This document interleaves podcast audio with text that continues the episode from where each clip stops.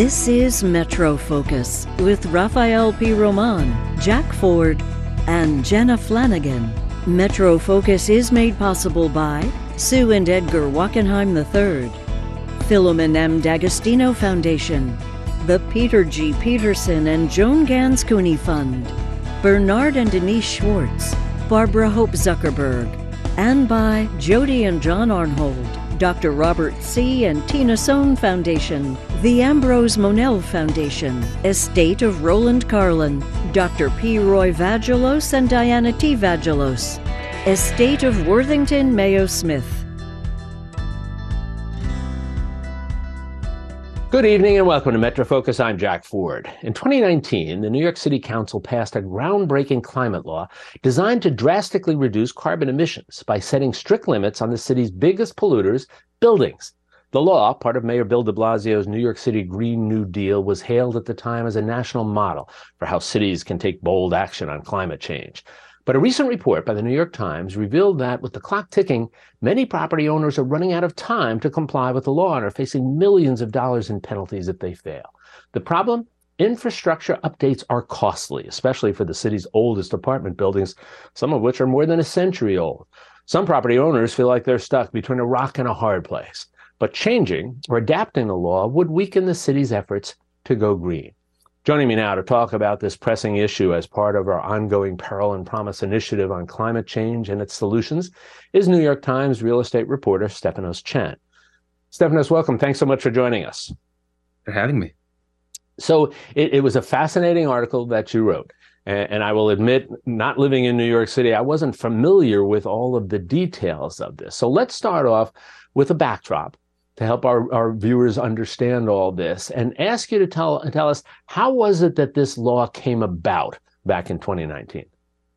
Well, in 2019, when they when they passed this this really landmark uh, uh, raft of bills uh, that w- was uh, attempting to uh, curb the city's carbon emissions to to do something about climate change, uh, I think what a lot of folks don't realize is, is that our biggest polluter in New York City is not trucks stalling outside, though they are a big component of it it's it's buildings and, and New York uh, having one of the oldest, dirtiest uh, housing stocks in the in the country uh, has has quite a lot of it to to retrofit and, and upgrade. That was one of the more fascinating aspects to me. That it was not you would think all the trucks and the and the traffic coming in and out that it was buildings. So that's the backdrop. Give us a sense of what this law or these, as you said, a series of laws. What did they provide? It's a framework for essentially hitting uh, uh, stopping uh, climate change to, to a degree that we believe or the scientific community believes will be sufficient to prevent the worst catastrophic uh, climate change events in the future. And and there are uh, very rigid dates in which we really want to get this done. Uh, the the laws outline by 2030 uh, there is a significant uh, uh, carbon emission reduction we need 2040 and 2050 and so on and if we don't hit these mile markers uh, we really are in trouble uh, of, of, of you know it's too late essentially to to make these changes I mentioned in the introduction that there can be some hefty penalties attached to this. Give a sense of what kind of penalties we might be talking about here. So the buildings essentially, uh, I think the criticism from some folks is that this is a law with a lot of sticks and no carrots. Is is the the common way that this is described. Um, but but also very important in that the, the penalties here are are to disincentivize these building owners, whether it's a co-op or condo or rental building or, or office buildings, all sorts of things, uh, from uh, not complying. And to do that, they have created a measure uh, that's very complicated uh, formula by which they measure at the end of the year how much carbon they, this building has put out. And if you are in excess of that goal, you will be fined uh, X dollars per per ton of this this carbon emission. So uh, some buildings, in, in, most buildings, to be fair, by 2024, which is the first major hurdle, uh, will pass this, uh, and those that don't won't have huge fees. But by 2030, which is the, really the first giant hurdle that buildings have to to cross, uh, some buildings are looking at hundreds of thousands of dollars a year that they'll have to pay. And when you can think of some of the co-ops and condos out there, if you've ever been in one of these condo or co-op board meetings, a lot of these buildings don't have the deep reserves to uh, to pay for that year on year. you point to a number of particular situations in your reporting here. And one I was struck by was you had a conversation with a man who actually works in the realm of, of climate change. And, and he is in one of these positions as, as somebody involved in a board where they have to make some hard decisions. Give us a, a sense of, of his situation and, and why it was so ironic. I thought it was interesting that that we interview a person who's who's very much behind uh, preventing uh, the worst of climate change. He, he lives and breathes it. I mean, he has a PhD in in uh, specifically these these issues of climate uh, change mitigation and and thinking about effective ways to do this with buildings. But when he gets back home after his day job, he's on the uh, the board of his condo, and he's got this more than hundred year old brick building in New York, uh, upper Manhattan, uh, that uh, you know just recently had to fight all sorts of issues just just to get off of oil in the building. I mean, some of the dirtiest oil that, that uh, some of these buildings still have. So now you have a building that is is struggling just to to get up to date because of the cost involved with it, and construction is very expensive in the city. And now they have these um, this decision to make with a hard deadline that says you've got to cut down your emissions by this much by 2030 and uh, there's really no clear way for them to do it. Do they add solar panels to the roof? Do they um, put in what are called uh, this this split heating systems uh, uh that are electric instead of the, the gas boiler or the oil boiler in the basement? All of these come with uh, trade-offs and and uh, different costs. It's it's hard to run up these systems through old buildings, through the guts of the building. They uh, he was telling me he's got to spend over 600 grand just to fix the roof as is today and being be compliant with the city's rules. So all of these other projects are on top of those costs. So as, as much as he wants to hit these goals, he's worried that he's he's got to convince everyone else on this board to go along with it. And if he doesn't, you know, uh, uh, indecisiveness means that nothing gets done in that building, and then they're facing fees. I thought uh, another one of the telling illustrations you used here was a, a, a housing complex in, in Queens um, a series of homes, small homes, it looks like, and, and tell us a little bit about that situation and the, their particular problems.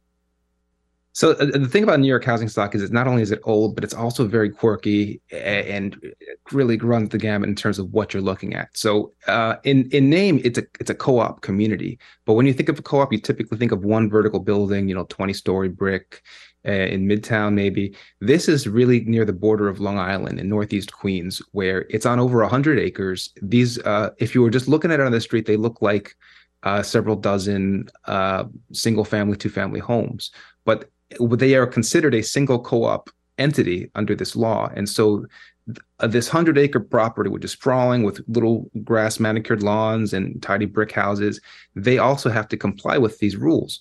And the estimate that their co-op uh, board owner has come up with is that just to to go all electric, as you know, has been suggested to them to get to get off of their gas and oil boiler systems, would would cost them somewhere in the range of of you know uh, thirty million dollars. And uh, when he when he crunches the numbers on that, it seems like uh, he'd have to raise the the maintenance on his members, many of them elderly folks, uh, to an extent that he thinks would would price some of them out and force them to leave. Um, so he's juggling those concerns there, um, and and there's also I think a reluctance and a, and a cynicism with some of these co-op boards because they feel as though they've already complied with with recent changes to the law. Many have gone from oil, changed to natural gas. They thought natural gas was clean, and so there's some pessimism. They're thinking, well, if I make these changes, will they come back to me in a few years and say I haven't done enough? Yeah, I was going to ask you about that because you do talk about that in the article about the, the notion of, of increasing standards as we go along here, five years, 10 years, 15 years, and that the, the problems that that provides for, for landlords and owners. Eh, these are going to be staggered goals and, and they only get harder from here. So uh, that's why all of these buildings really have to start being forward looking and, and many of them you know in conversations haven't given this much serious thought yet which is troubling because these are projects that are going to take years to get going if you you know think about uh, the the votes that have to take place on these boards to make sure that that everyone's on board that everyone's willing to increase the the the common charges or the maintenance fees to pay for this stuff um, and so 2030 really isn't far away. And 2024, which is the first year in which buildings can start to be penalized based on what they do in 2024, is is right around the corner. Uh, so it you know it it's only going to get harder. So the decisions they make today have to future proof them for years to come. Is there any prospect of any financial help from either state government or the federal government? Yeah, there there are several programs that both city and state are, are offering. There's there's loans, there are some grants, uh, there is financial help for these buildings. But I, I think uh, right now it's an issue of communicating these these programs to the boards, uh, helping them understand what what is available. Um, and, and there is still some confusion, I think, because the Department of Buildings still has to rule on a few very important uh, contours of, of this law. The, the main one is called Local Law 97, which is what the one you'll hear about most in these board meetings, uh, in which there there will be a group of buildings that may get a carve out uh, under something called good good faith uh, sort of um, uh, uh, exemptions. Buildings that have tried their best but can prove that they they can't do any more you know, um, under under certain conditions, and whether they may not have to pay as much penalties or any penalties, for instance. And and that guidance hasn't come out yet. Um, there's also uh, a lot of uh, concern about whether there may be loopholes in this law. Uh, lots of, of uh, environmental advocacy groups are concerned that they fought this hard, hard long fight to get this uh, law on the books, and now that there are large industry uh, special interest groups who will carve out uh, enough holes here that really it, it makes the law ineffective. Are there any talks taking place now or any movements taking place uh, that might result in either pushing some of these deadlines back or creating some sort of amendments to the laws?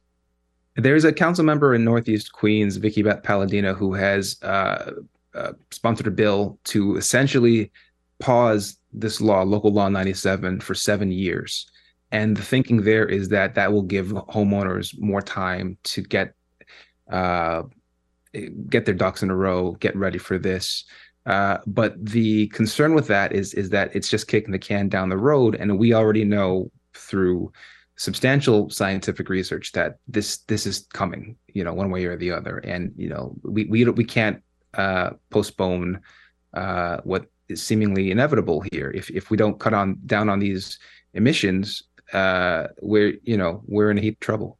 And and New York is, is one of the biggest cities and, and is being looked at as an example here. So if New York kicks the can down the road, that you know what does that mean for the half dozen other municipalities who've adopted similar laws? Yeah. Last question for you, about 30 seconds here. But do you anticipate that there will be some changes or at least a pause imposed on these laws? It's hard to say. Uh, this, as you mentioned earlier, this this was De Blasio's uh, big push, and and uh, we were under a different administration. Um, but as of today, Department of Buildings, the agencies that were involved and remain involved, are are are saying that that they are committed to doing this mm-hmm. and uh, enforcing this. However, we also know that uh, Mayor Adams has has made some pretty sharp cuts in the budgets of these same agencies that are going to be required to enforce right. these laws. Right. So we, you know, it's it's uh, it's an open question. I'll have to say. Well, Stefanos Chen from the New York Times again. It was it was a marvelous article, well reported, and and and certainly very revealing. And we appreciate you spending some time with us here today. And and we'll check back in with you as this moves along, just to see what sort of progress is taking place. Stefanos, thanks so much. You take care now. See you. Thank you. In a city where one third of all garbage is compostable, most trash ends up in landfills where it releases methane and contributes to global warming. Our next guest has made it his personal mission to do something about that. Domingo Morales grew up in New York City public housing. As a young man, he discovered a passion for urban farming, environmental justice, and composting. On his own initiative, Morales started Compost Power, an organization that maintains a growing number of public housing composting sites across the city. Here's Domingo explaining what he's trying to do.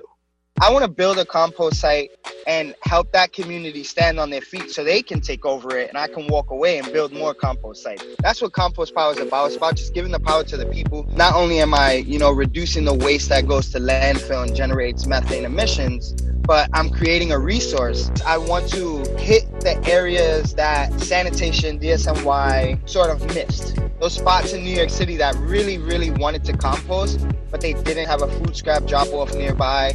And joining us now as part of our ongoing Peril and Promise initiative, reporting on the human stories of climate change and its solutions, is Domingo Morales, the founder of Compost Power. Domingo, welcome. Thanks so much for joining us. Thank you for having me. So let's start with the obvious first question. Explain to us, if you will, what is composting? So, composting is basically the human managed process of recycling organic matter and turning it into something that we can use as fertilizer to grow more food, to cultivate tree pits, to grow plants, shrubs throughout New York City. So, give us a sense if you were going to engage in some composting today, exactly what would you be working with and what would you be doing with it? Yeah, so if we're composting today, what we'll be working with is residential food scraps, so things in people's homes that they can't eat, such as apple cores, banana peels, um, anything that you you can't really eat, we can't use um, green waste that comes off farms. And composting is when we take that nitrogen rich material and we blend it with leaves, wood chips, wood shavings, and that carbon and that nitrogen put together actually starts a chemical reaction, a biological reaction where microorganisms, I like to call them the FBI, fungus, bacteria, and insects work together to recycle that material and turn it back into something that new plants can use as nutrients and organic matter.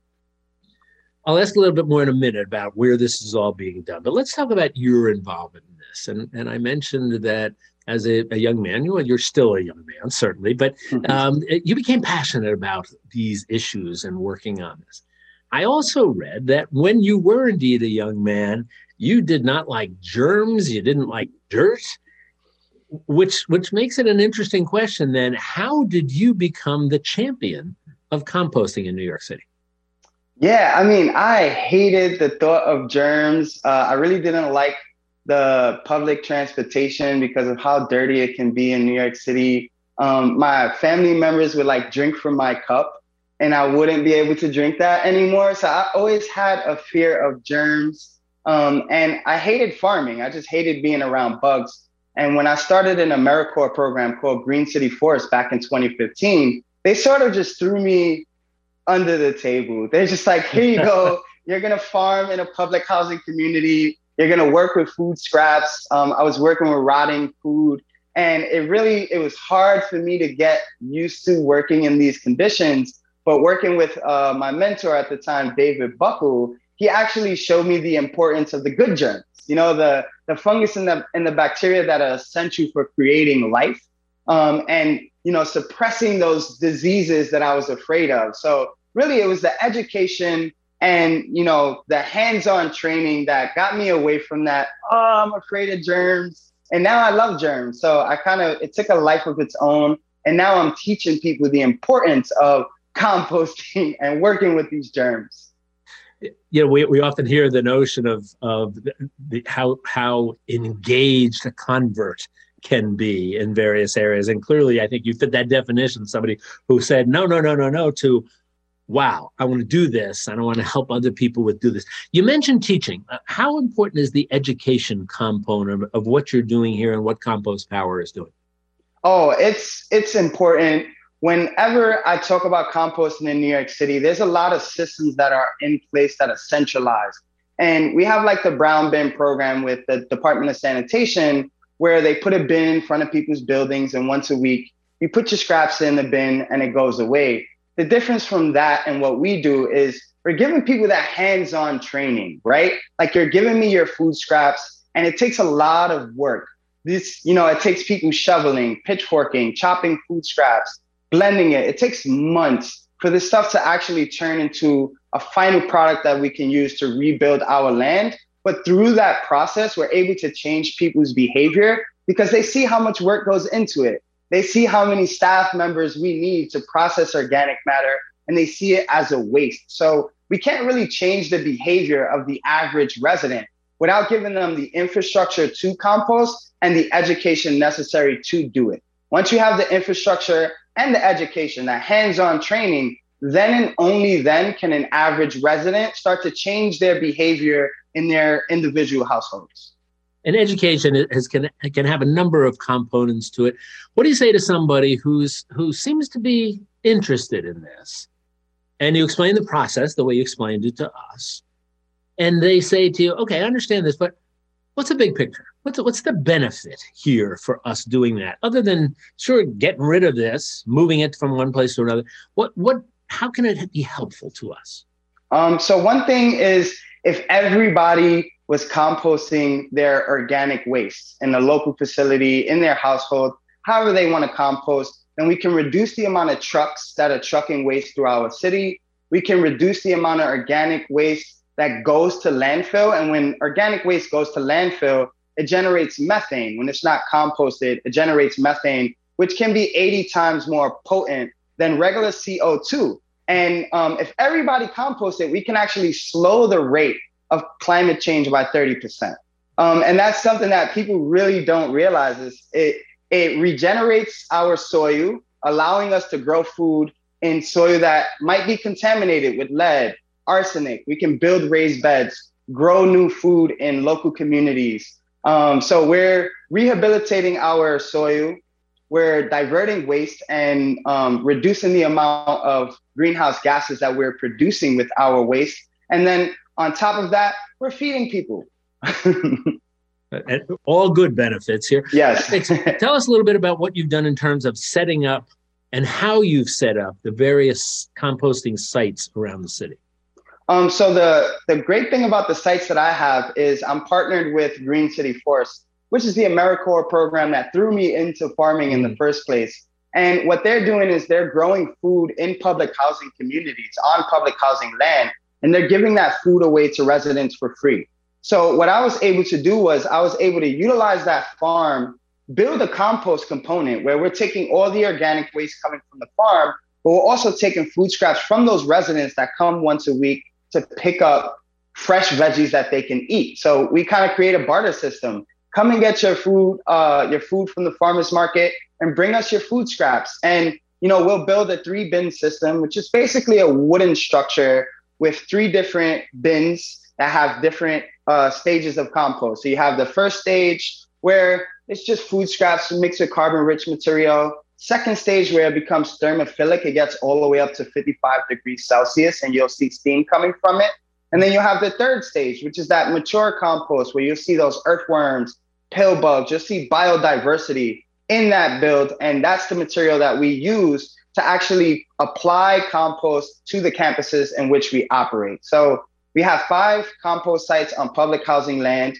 And then we have one site on private land with a partnership with uh, Two Trees Management in Williamsburg. And that's our private site where we use to bring large groups of young adults to give them the training that they need to manage the smaller scale sites throughout the city.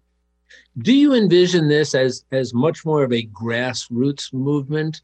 Or do you see this eventually being something that government takes over or some combination uh, of the two? How do you see it?